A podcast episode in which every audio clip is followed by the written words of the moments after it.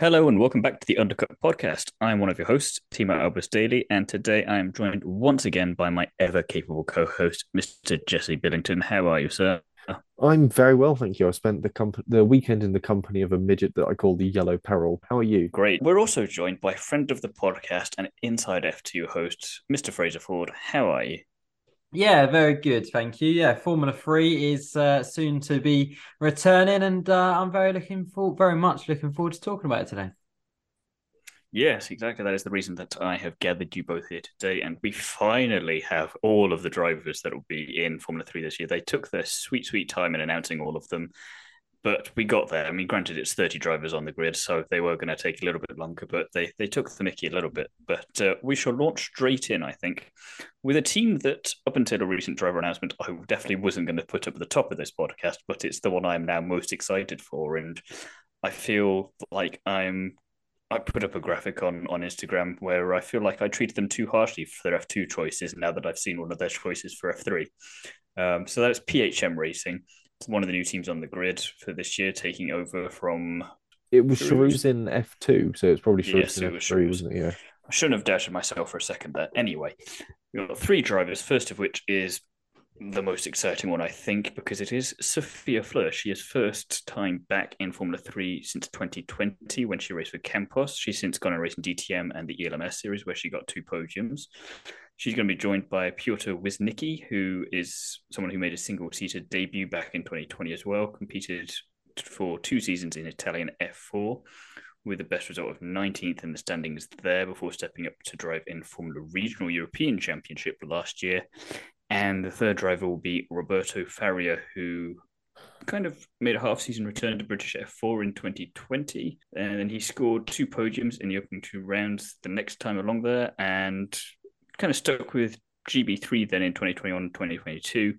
Summer was only 19 years older after all of that and uh, was fifth in the standings and got one win and a further four, 14 podiums, which is just a mad kind of counter statistic there. There's a lot to unpack there, but Fraser, that's why I'm going to come to you because you don't get to talk about F3 enough. So here we go. PHM. Initial I'm going to absolutely love my opportunity to talk about Formula Three. Yeah, no, it's it's interesting, isn't it? I, I mean, Sophia Flörsch for me is the most exciting there. It's um, I'm really excited to see her back. As you say, a couple of seasons out, first season since 2020. It was a really difficult season in 2020. It was with Campos, who didn't necessarily have the most competitive car. So I think it's um, yeah, a nice opportunity for her to to, to come back. I think uh, her highest uh, finishing position back then. She didn't score a point, unfortunately, but got a P12, uh, which I think was in the Monza in the sprint race in Monza, um, which shows that she has potential. You know, that's that's a it's a, it's a driver's circuit. It's not an easy easy place to to do well, and she did well there. So yeah, I'm, I, as you say, she's gone off. She's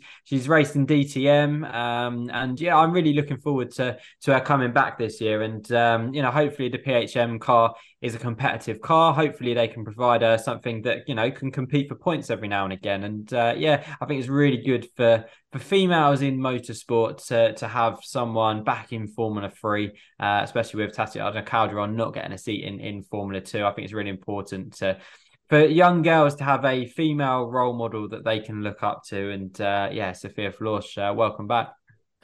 Um, and Jesse, having gone and done DTM and ELMS, she's got unique experience that none of the other drivers on the grid really have because they're all still fairly fresh faced and not that Sphere isn't, but she's just been around a year or two more and has obviously had the chance to go off and keep the motorsport dream alive. And as we've touched upon many times, if you have more experiences in more different categories, the stronger a driver you'll be overall. So fingers crossed.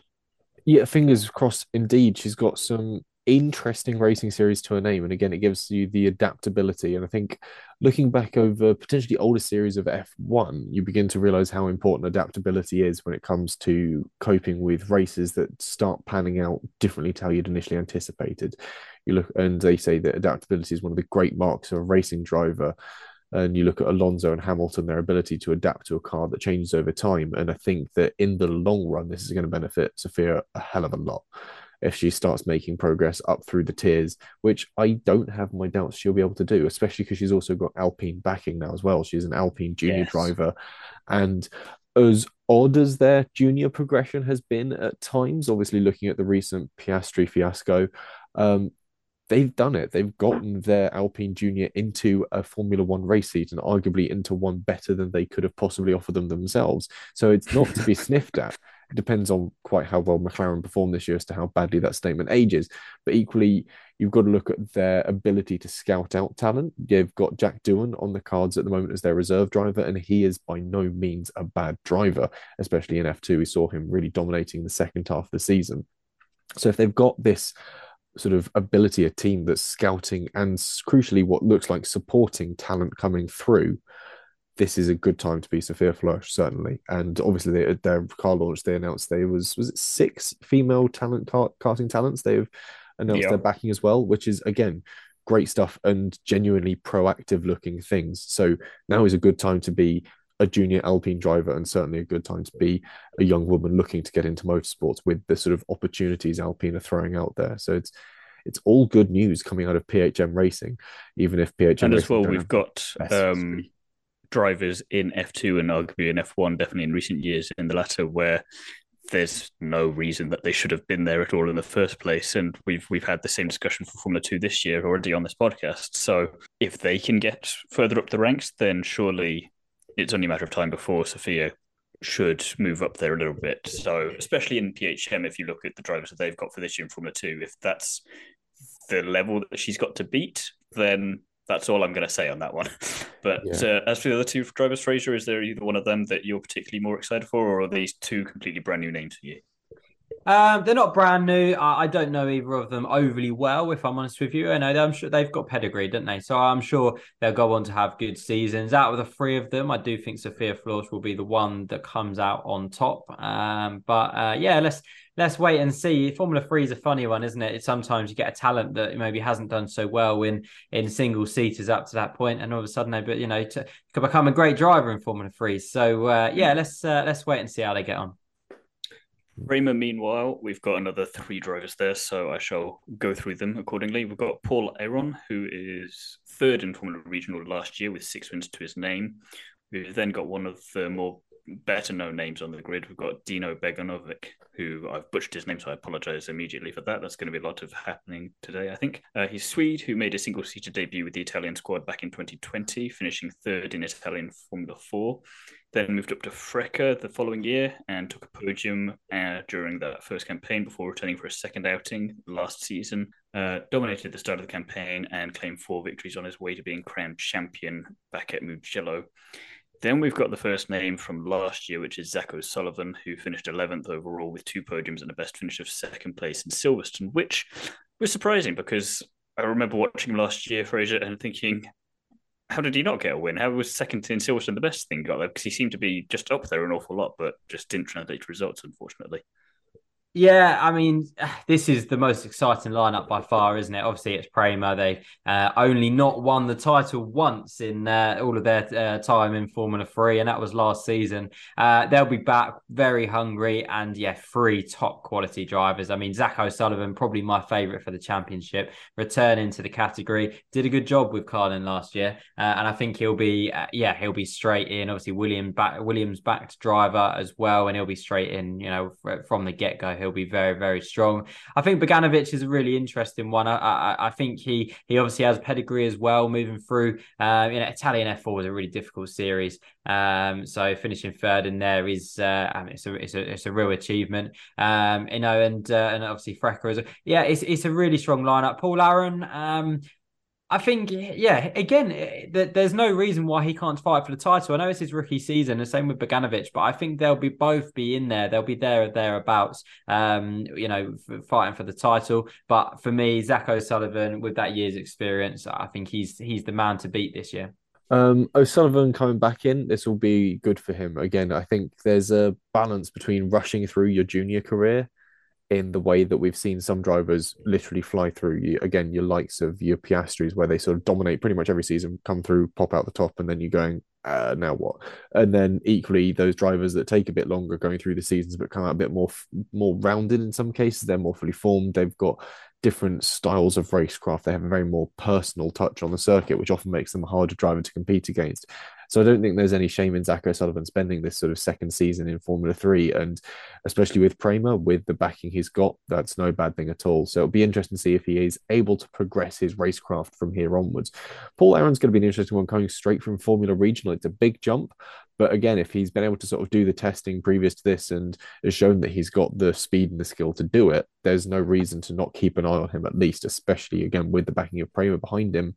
It's a good team when it comes to nurturing and building up young talent. And if there's one they've found that's making those sort of big jumps, if they can sort of build a fire in him and keep him going, he could be a big sort of troublemaker around the mid part of the field here, especially if we've got some drivers that aren't so quick off the line, as it were, with regards to the season as a whole.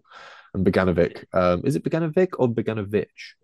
Is my first question. I think. Yeah, uh, that was my first question. The second one again is he is a hot shoe. He is going to be one to keep an eye on. And again, he's going to be a name that you'll see in Formula One in the next three to four years for certain. He'll be associated with bigger teams as the time goes by, without a shadow of a doubt. So, yeah, Prema is the team to keep an eye on, I think. And they, they have arguably the strongest lineup of the lot. As much as I love some of the other drivers up and down the grid because they're a bit sort of charismatic or they're unique or they've got an interesting story behind them, Prema's the one that's going to be leading this season for certain.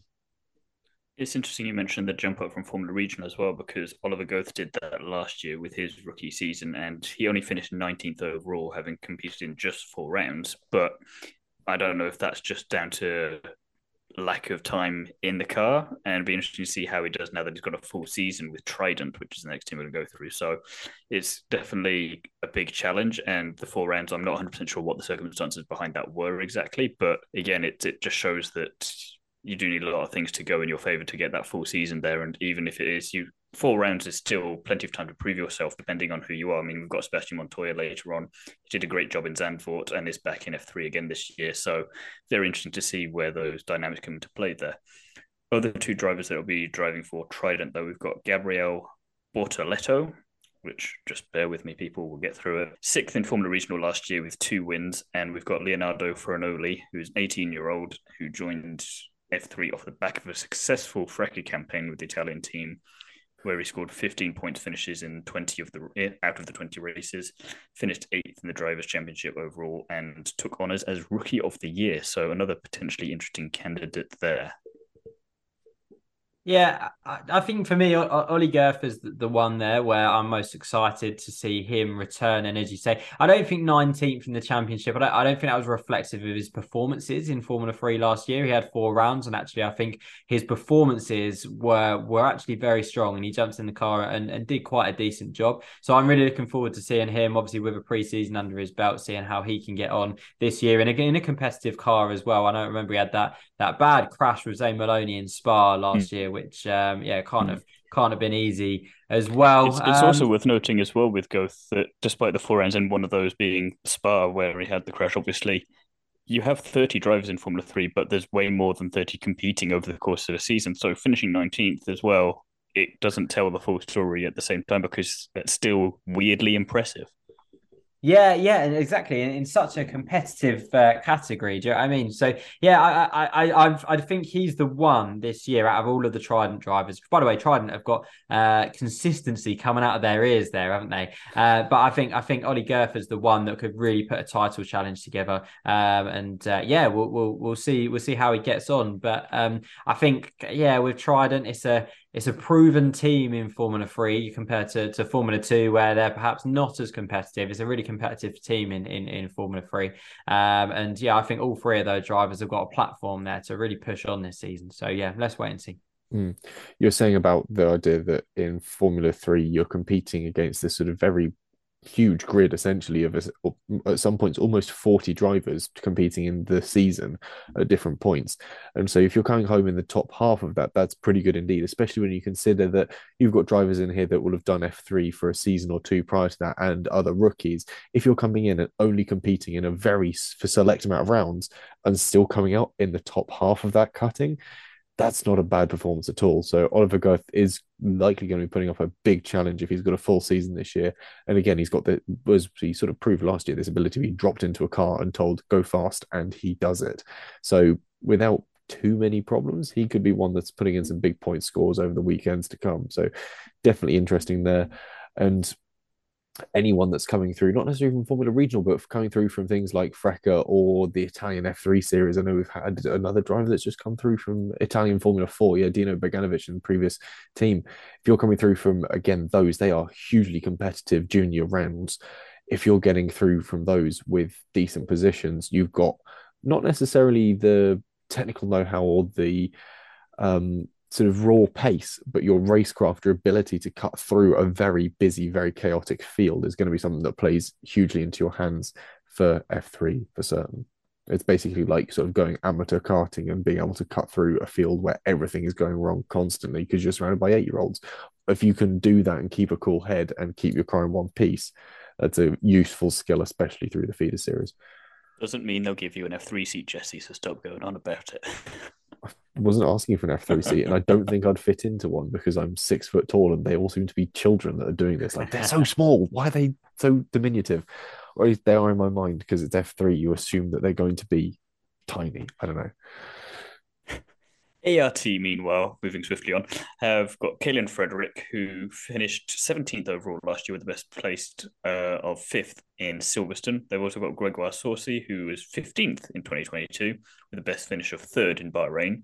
Nikola Tsolov, let's go with that, a Bulgarian rookie who graduated single seaters in 2022, dominating the Spanish F4 Championship, where he took 13 victories on his way to the title, which. Uh, when you've got two experienced drivers up against you, I suppose that's not a bad stat to have for yourself as a rookie.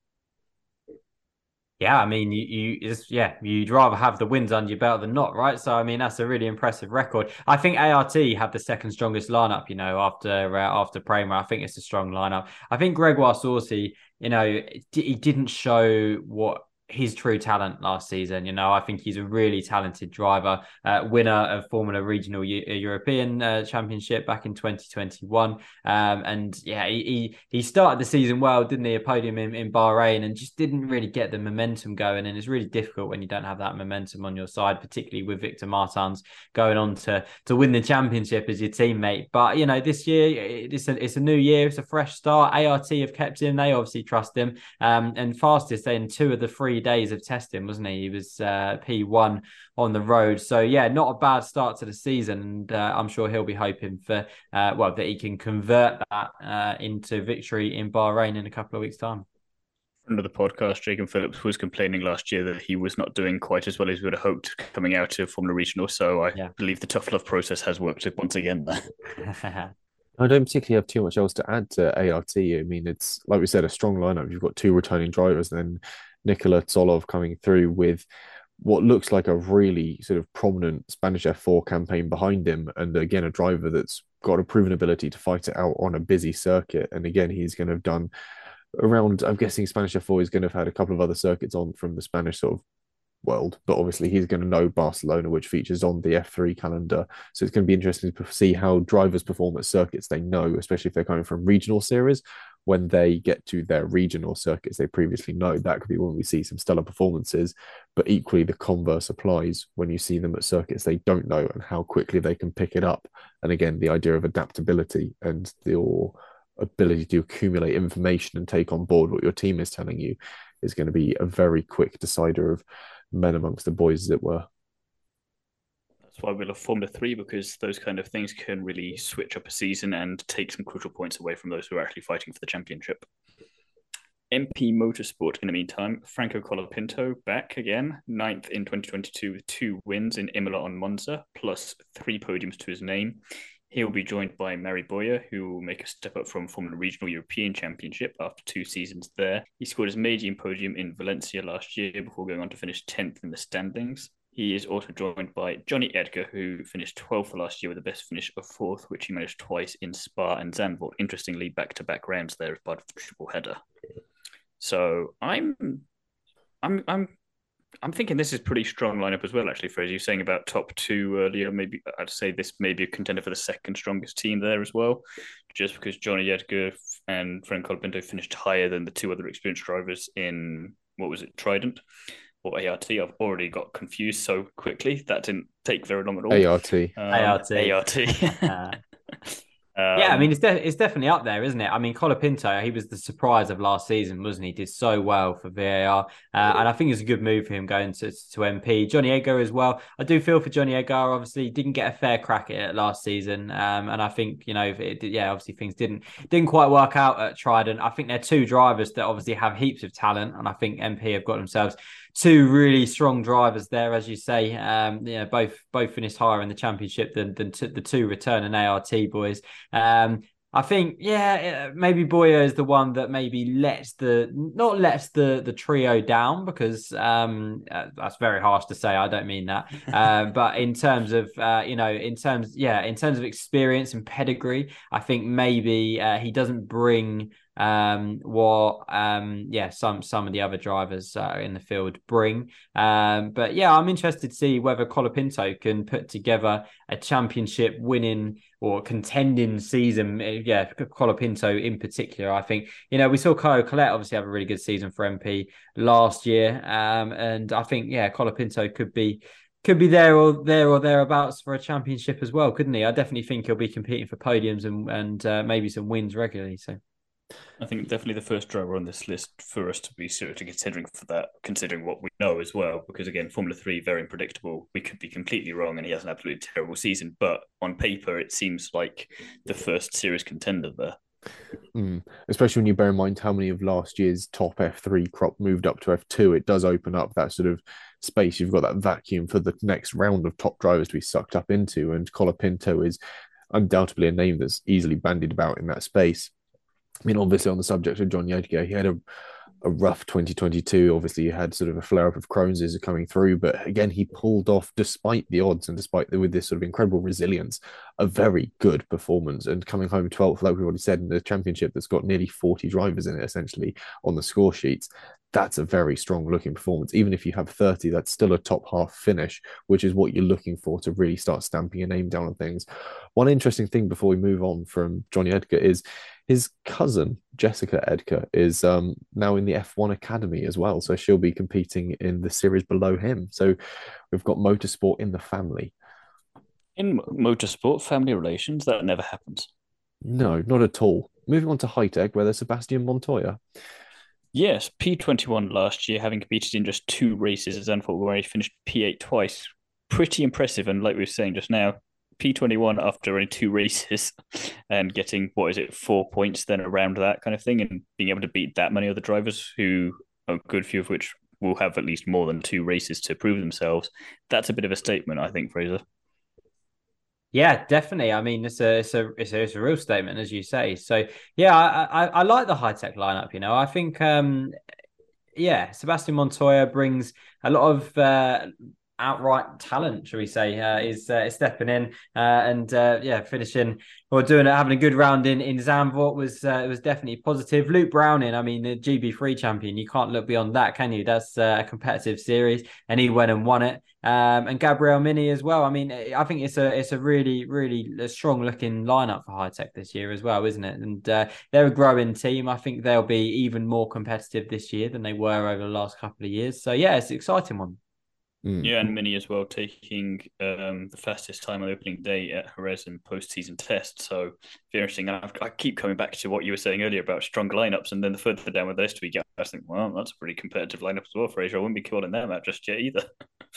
No, exactly. It's going. It's going to be really. We know how competitive Formula Three was last year, right? I mean, there was seven, eight drivers who you didn't discount from winning the title with about two rounds to go. So if it is going to be, yeah, we know we know you know what Formula Three is like. So it'll be the same again this year. And there's seven, eight, nine drivers who you look at them and you think, wow, yeah, they could win the title this year. They could win the title this year. This team has got a strong lineup. So yeah, as ever, Formula Three always delivers, doesn't it? So uh, it's going to be really interesting to uh, to watch this season.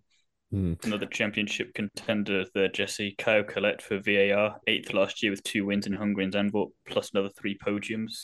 We definitely got to include him in championship contention, surely. Oh, he's without a shadow of a doubt, he's got to be up there. And certainly the top five drivers that we're lining up for this year's F3 season, certainly possibly even pushing into that top three category. I would need to probably like rank a lot of them to figure it out for certain. But off the top of my head, when you're thinking of names that could win the 2023 F3 season, Caio Collet is a name that jumps out of you, and he's a name that still jumps out at me from last year's season because there were some absolutely fantastic performances. And I'm right in saying the performance in Hungary was that crazy one where it was the change from wet to dry, or was that just for F2? Yes. No, yeah, it was, was it was F3. Yeah. And it was that slightly nuts race, and he was able to capitalize on it, get the sort of compound change sorted, and get back out there and make progress through a completely jumbled field and yeah, to come out looking like a hero in complicated conditions that early on in your career is a good sign and certainly a good thing to have against your racing record. Rafael Villagomez again, um, uh, 25th with the best and only points finisher of ninth last year at Imola. Second year with the team, hopefully he'll get his legs under the table and be a bit more confident out on circuit. We'll start to see some interesting performances. And then Tommy Smith, uh, New Zealand Formula 1600 Championship, and then obviously Toyota Racing Series F3 Asian Championships. It's a different background to come into all of a sudden. It's it's so far removed from what we're used to seeing. They're coming from the European circuits. So he could prove to be an interesting outsider, a dark horse to some extent, just to see how well he performs. I mean, obviously he's had a few round appearances at GB3 championships, but yeah, it's uh, different. And Tommy Smith could certainly be one to keep an eye on, not necessarily for high ranking performances, but just to see where this next pool of talent could be coming from if that's the quality these other racing series are able to produce. That's I'd say with big, VAR being a fresh team as well, that mm. they've got their one staple driver there, Fraser, but with the other two, they're kind of taking a little bit of risk, but they can afford to at the same time because they're young and they're getting their feet on the table a bit as well, like Jesse was saying, and can just kind of throw a few more things at the wall and see what sticks listen, that's a big jump for Tommy Smith. That's a big, big jump. So uh, we'll see how he gets on. And as you say, if uh, yeah, if he if he does do well, then great. You know, looking forward to it. But um, Caio Collet, to be honest, I'm surprised Caio Collet isn't in a in a more competitive car. I didn't know whether he'd go to a Prema or an ART. Um, he was even linked with a or potential uh, F2 seat at one point as well, wasn't he? So I'm surprised. That's no disrespect to, to, to VAR, and they've got themselves a, a really competitive driver there. Um, but um, I, I, I, was surprised when I saw him um, confirm at VAR. So. Talking of surprises, Rodin Carlin rebranded for, for this year. They've got Hunter Yeany, who we were talking about championship position being quite an interesting topic conversation. 33rd overall last year, with the best finish of P16 twice at Imola and Silverstone. And I've written in the notes here don't drive into your teammate in Barcelona this time because that was just, uh, it's just what you don't do for, for someone who wants to make a name for himself, and especially with a lot of American backing behind him, possibly why Carlin have snapped him up there. It's an interesting choice. Yeah, I mean, for, for me, Ollie Gray is the standout driver here. Hunter Yeany, yeah, again, you know, 33rd overall last year. To be fair, the um, fact that you skipped straight over to Ollie Gray tells me everything I need to know, to be honest. Exactly that. Yeah, I'm. I, I'm. I, I can't lie. I'm not overly excited by Hunter Yeany. I'm not over over overly excited by Ido Cohen either. Um, I think Ollie Gray is the one for me that stands out in the Carlin lineup. I think he's a great prospect. He's only 17 years old. Uh, obviously British Formula Two. Uh, sorry, Formula Four uh, last year. I saw him at Silverstone and uh, for British Formula Four last year, and um, yeah, looked looked really, really strong. Um, so I'm I'm excited to see him and what he can do in Carlin, an uncompetitive Carlin, it must be said, um, this year. Um, but yeah, hopefully Stephanie Carlin can uh, can get the best out of him. So. Mm, I think Ido Cohen with a got best finish of ninth, which came in the Spielberg feature race, which just seems a bit of an anomaly uh, for a very long season there, especially when you're finishing twenty fourth overall. Yeah, it's a it's a mixed bag from Carlin. Obviously, you've yeah, Ollie Gray coming in with some sort of fresh blood to the series, and you've got Hunter Yeany, 33rd last year. I've checked just now. There were 40 drivers in the 2021 F3 Championship. So when yeah, when you're making it into the top 20, you're doing pretty good there. So coming Actually, when you're 21st, if you're Sebastian Montoya off two races. yes, yeah, that's not too shabby at all um, two races to get that high up the ranking is doing very nicely indeed. But then when you're looking at yeah, your likes of your Hunter Yeany, Ido Cohen coming home 33rd and 24th respectively, you're wanting more from these drivers, and maybe the sort of demanding atmosphere that Carlin might be able to produce will be enough to sort of push them on to develop better. um, the sort of the school of hard knocks, the school of sort of being, really being driven through things. Um, but It's Ollie Gray, to note with those two drivers as well that they both left the teams that they were driving for last year and went to a, a new team there. So, and those teams in particular, they've both taken on, at least in Gender's case, at least one rookie driver. So it just shows that they're willing to to take that gamble. It's like, yeah, no, we're not going to do that two years in a row. Hmm. But yeah, if you're Ollie Gray, you're coming into this looking at your teammates and going, these are two people that it's relatively easy for him to go toe to toe against and possibly even come out on top of. And if you've got that in your racing career coming into a new season as a rookie, and you're able to go toe to toe with your teammates that have a year's experience on you, that's going to do marvel for his sort of confidence and his ability out on track. And I think I wouldn't be surprised if we see Ollie Gray outranking Yeany and Cohen by the end of 2023. That wouldn't surprise me one bit. As long as neither of them drive into him. It's yet to be seen. Campos, meanwhile, got another returning face, Christian Mansell, P38 overall, having competed in just four races with a best finish of P22 in Hungary. We could say again all the stuff we've just said about championship, but I think we all know it by now. Hugh Barter is going to be continuing with the Campos team after racing with them in Spanish F4 last year, where he claimed six wins and seven further podiums. He also won 10 races in the French Formula Academy and ended both campaigns second in the standings. They'll be joined by Pepe Marti, who graduated from karting with a Spanish Junior Championship to his name, finished 2021 Spanish F4 season third in the driver's standings with two wins and nine podiums, and then stayed with the Spanish team for his move to F3, where he finished the championship in 25th. Mixed bag, but there's a lot of potential there, I think, Fraser. Yeah, Hugh Hugh Bart is the one that stands out for me there. We watched him in uh, Spanish and French F4 last year. Spoke to him actually on, on the F2 show for Inside F2 last year, um, and I think he has a lot lot of potential. Uh, I think uh, yeah he could have a quietly good season for Campos. And when I say a quietly good season, I think you know scoring regular points in in the Campos in Formula Three is a very good season, and I think that could be something that he'd he'd be aiming for. I don't really feel like Pepe Marti really got a he, he didn't get going last year, and I think returning to the same team, a bit of consistency. I think yeah, it could be a good move for him to to, to get going. And I think Hugh Barter having uh, Pepe Marti there, who was there in the team last year, I, I think that um, is a good benchmark for for Hugh Barter to go up against. Um, so yeah, no, two two strong drivers there. Uh, Christian Mansell. Um, again didn't really see much of him last year um so yeah i'm not sure i'm not sure we'll, we'll, we'll wait and see on that one but jesse is uh, is christian mansell is he related to nigel mansell is he or... he is not no it's an easy mistake to make but he is not I feel like that's a mistake oh, I've probably in, made before. in the same way that Marino Sato is definitely related to Kuma, right, Fraser? Yeah, absolutely. Yeah, obviously. I mean, you know, all of these uh, young drivers that are coming through, you know, it's uh, yeah, unbelievable, right? Everyone's got a family link by surname. Yeah, I make sugar famously, Billington Sugar. It's the same same people, obviously. We are we are only joking for listen, for listeners that think, oh my god, this guy goes nothing. We are joking. We know Christian Mansell isn't related to, to Nigel Mansell, so uh, yeah, it's uh, it's his. Uh, all jokes aside, it is his uh, it's his got grandson, right? Oh, come on, Fraser. You know he's related to Kumasato as well. That is true as well. Exactly. Yeah, I'm not sure on Christian Mansell. We'll wait and see. But I think Hugh Barter, Pepe Marti, yeah, not a bad lineup. And I think um, yeah, it'd be interesting to see how Hugh Barter in particular gets on. Potentially the ballsiest lineup on the grid, though, we saved the best for last here, is Jenzer Motorsport, who've taken not one, not two, but three rookies onto the team for Formula 3 this year. We've got Alejandro Garcia, who's a Mexican who raced in Euroformula Open Championship, where he entered the season seventh in the standings. Then we've got Nikita Bezrin, who was 2021 German and Italian F4 rookie champion. And then finally, we've got Taylor Barnard, who British racer makes a step up off the back of finishing runner-up in the in the German ADAC Formula Four Championship with five wins and a further five podiums to his name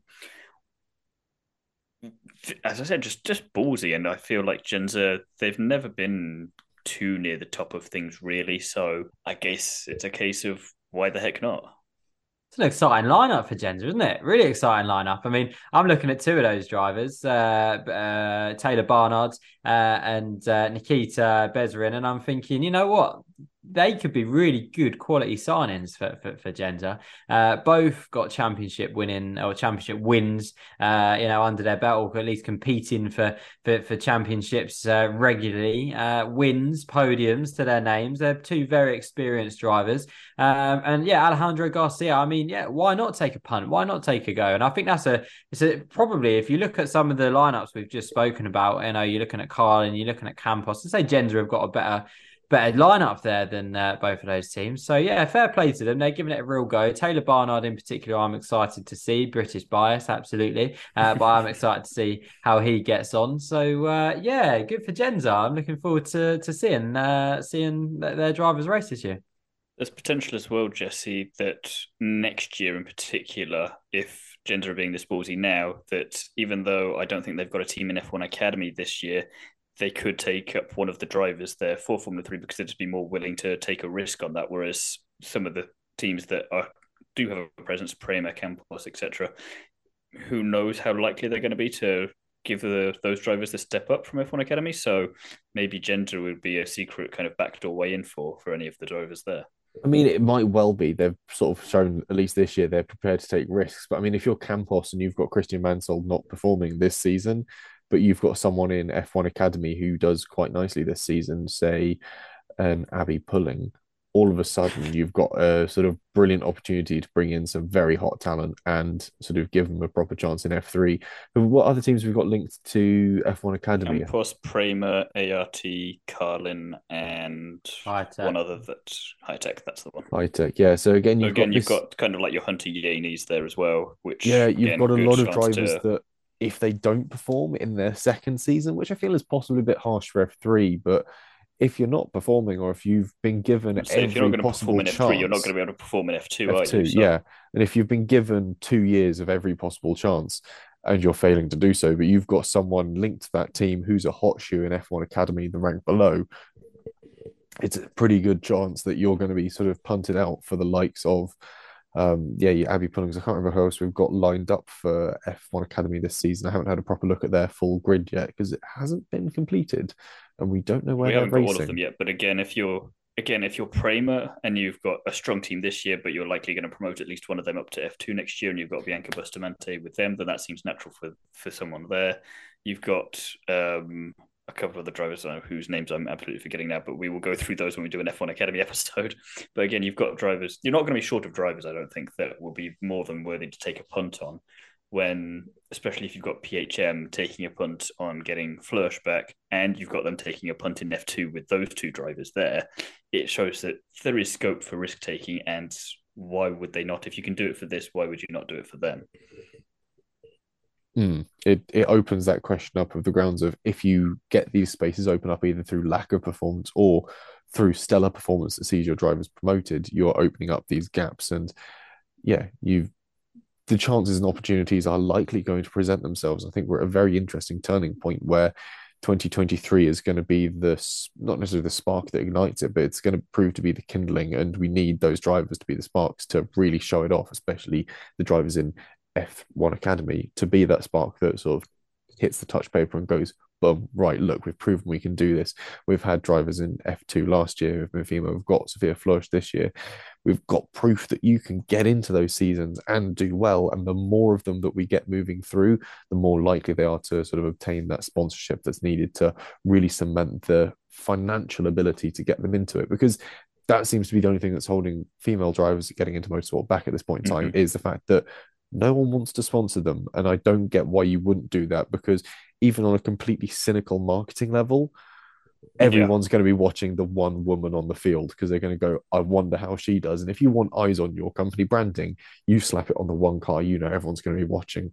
You either go for I the mean, one. We made the joke in the F1 livery episode the other day that we still had no idea what the hell Olin was, and we had to Google it.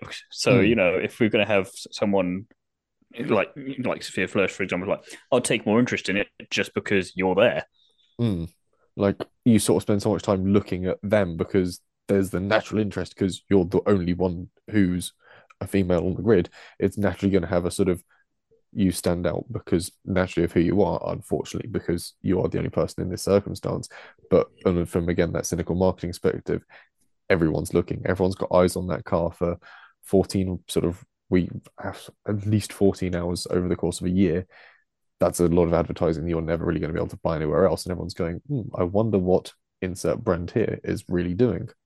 Google's it. Oh, yes, I need some pe- petrol refining or such and such. Before we finish up, though, Fraser, I'm going to ask you some mean questions, and Jesse, you're not going to be safe from this either. So, 30 drivers. I would like a winner from you, Fraser. Um, yeah, really tough question. I think um I said it earlier on. By the way, I think it's going to be the last chance uh, to to win the title. By the way, for some of these drivers until 2025, because I mean, Kimi Antonelli is going to come into Formula Three with Prema in 2024 and win it hands down. So I think this is the last opportunity for a couple of years for for anyone to to, to win Formula Three. I am going to say it's going to be one. Yeah, he looks unbelievable, doesn't he? Um, I'm gonna gonna say uh, I think it'll be a Prema driver, and I do think it'll be Zach O'Sullivan who wins the title Ooh. this year. Um, and yeah, we'll I'm counter really... your Kimi thing just briefly as well by saying Ugo is being very, very quick as well. So that, who knows? that is true as well. That I mean, a, a, title battle between those two would be unbelievable, wouldn't it? So it'd be good to good to see that. And can I say as well, by the way, that 30 cars around Monaco this year is going to be oh, outrageous. Yeah. Outrageous. We're not getting out of that one intact, are we? no, definitely not. I, I have hope in Caio Collet. I won't lie. There's this sort of strange outsider energy that he could just whip through, have a really strong opener to his season, and then just sort of continue on with some consistency, similar to how we saw with Felipe Drugovich in F2 in mm-hmm. season gone, where it just has this absolute blinder of a start and then just keeps it with the consistency. I wouldn't be surprised if Caio Collet can pull something like that out the bag. That way, he's not having to chase things and be on the back foot. And I think that will set him up for the best season possible. So yeah, he's he's my I wouldn't say money bet, but he's the one I have the strongest feeling about. You'll want to bet money on him in a second because, as always, I have to do the ballsy prediction, um, which I have no trouble with because I would absolutely love it if this happens. So I will put I will put I'll put a couple of quid down just for the sake of it because if I'm right, woohoo, and I will say let's have a fairy tale year and Sophia Flörsch can win the title. I wouldn't be annoyed if she did. That's the thing. I I wouldn't be mad. I would be damned impressed. And I think it would be a really good sort of case study to go see W Series. This is what you should have done. This is what you could have achieved. So, again, Fraser, 30 drivers, you've got one winner there. Who do you think is going to be 40th out of the 30 when by the time we get around to it? 40th out of the 30? Uh, this is a brutal question. Feel bad for answering this. Uh, let me have a look down the list. I'm going to say one of the. Uh, oh, God. Let me go.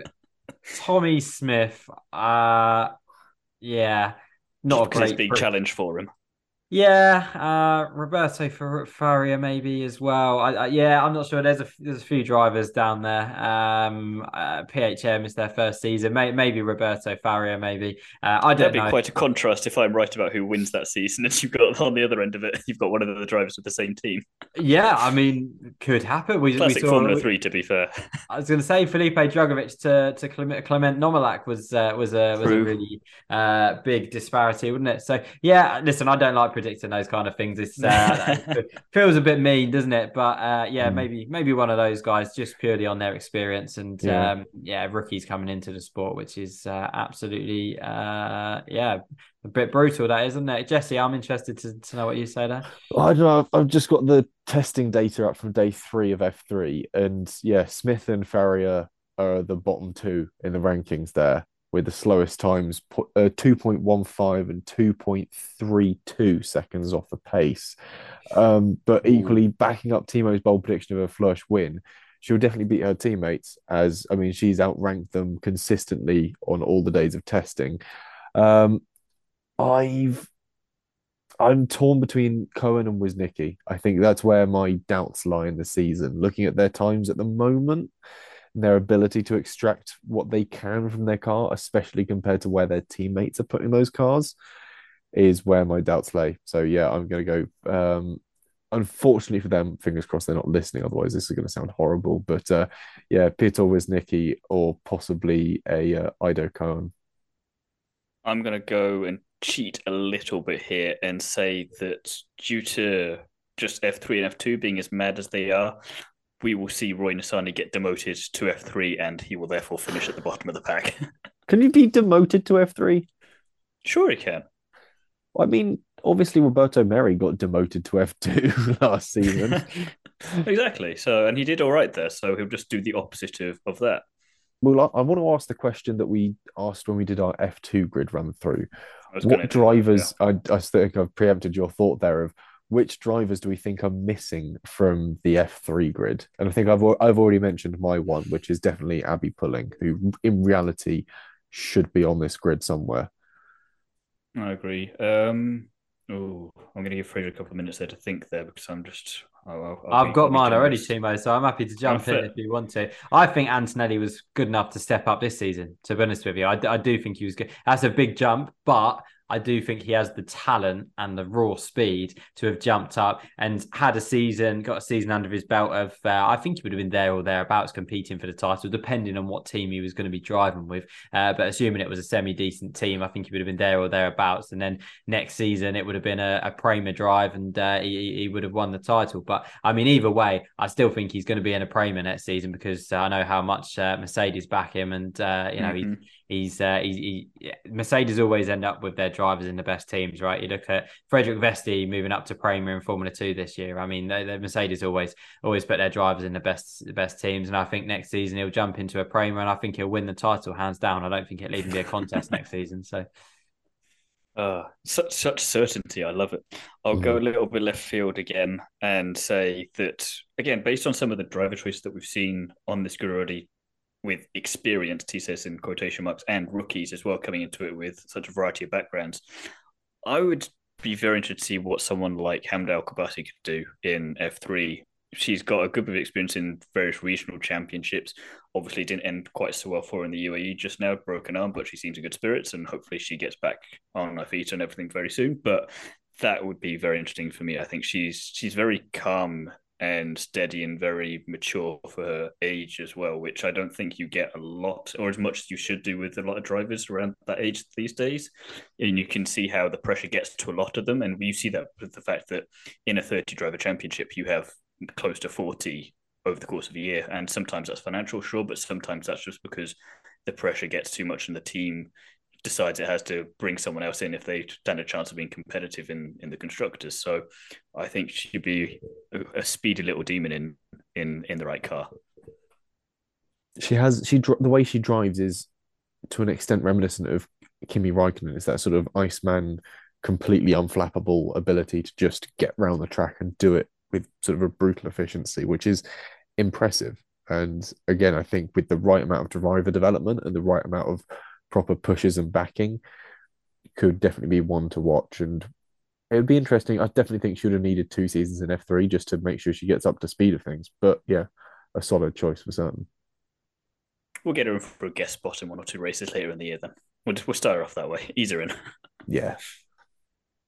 But yeah, like you were saying, I think that wraps up everything for this episode quite nicely, F3 wise. Fraser, have you had a nice time and chatting everything Formula Three? I've had a great time, guys. Thank you very much for having me. Really appreciate it. It's always good to talk about Formula Three. Uh, really enjoyed that, and it's nice to be answering some questions rather than asking them for a change. So uh, yeah, absolutely, thoroughly enjoyed it. Where can people find you in the meantime if they want to see a bit more of you? People can find me over at Inside F2, um, where we, uh, yeah, we we do the podcast, the F2 show. Uh, we're on Instagram at Inside Formula Two, and we're also on Twitter at F2 Inside. Uh, or people can also find me uh, at underscore Fraser Ford One, where all I do on social media is share F2 stuff uh, from uh, Inside F2. So you're not really gaining anything by following me, but you can follow me if you want to. If they want that parasocial relationship with podcasters, they can achieve that nicely. Exactly that. Thiemo, where can the people find you? Is it fast? Nitro X podcast, Paddock Sorority, Paddock Passion, Instagram, on the Kerbs, just about gosh darn everywhere. Like a terrible suit, you're all over the place. Um, There's a pattern forming with these with you, and I'm not liking it. I'm gonna have to Jesse, where can of- people find you?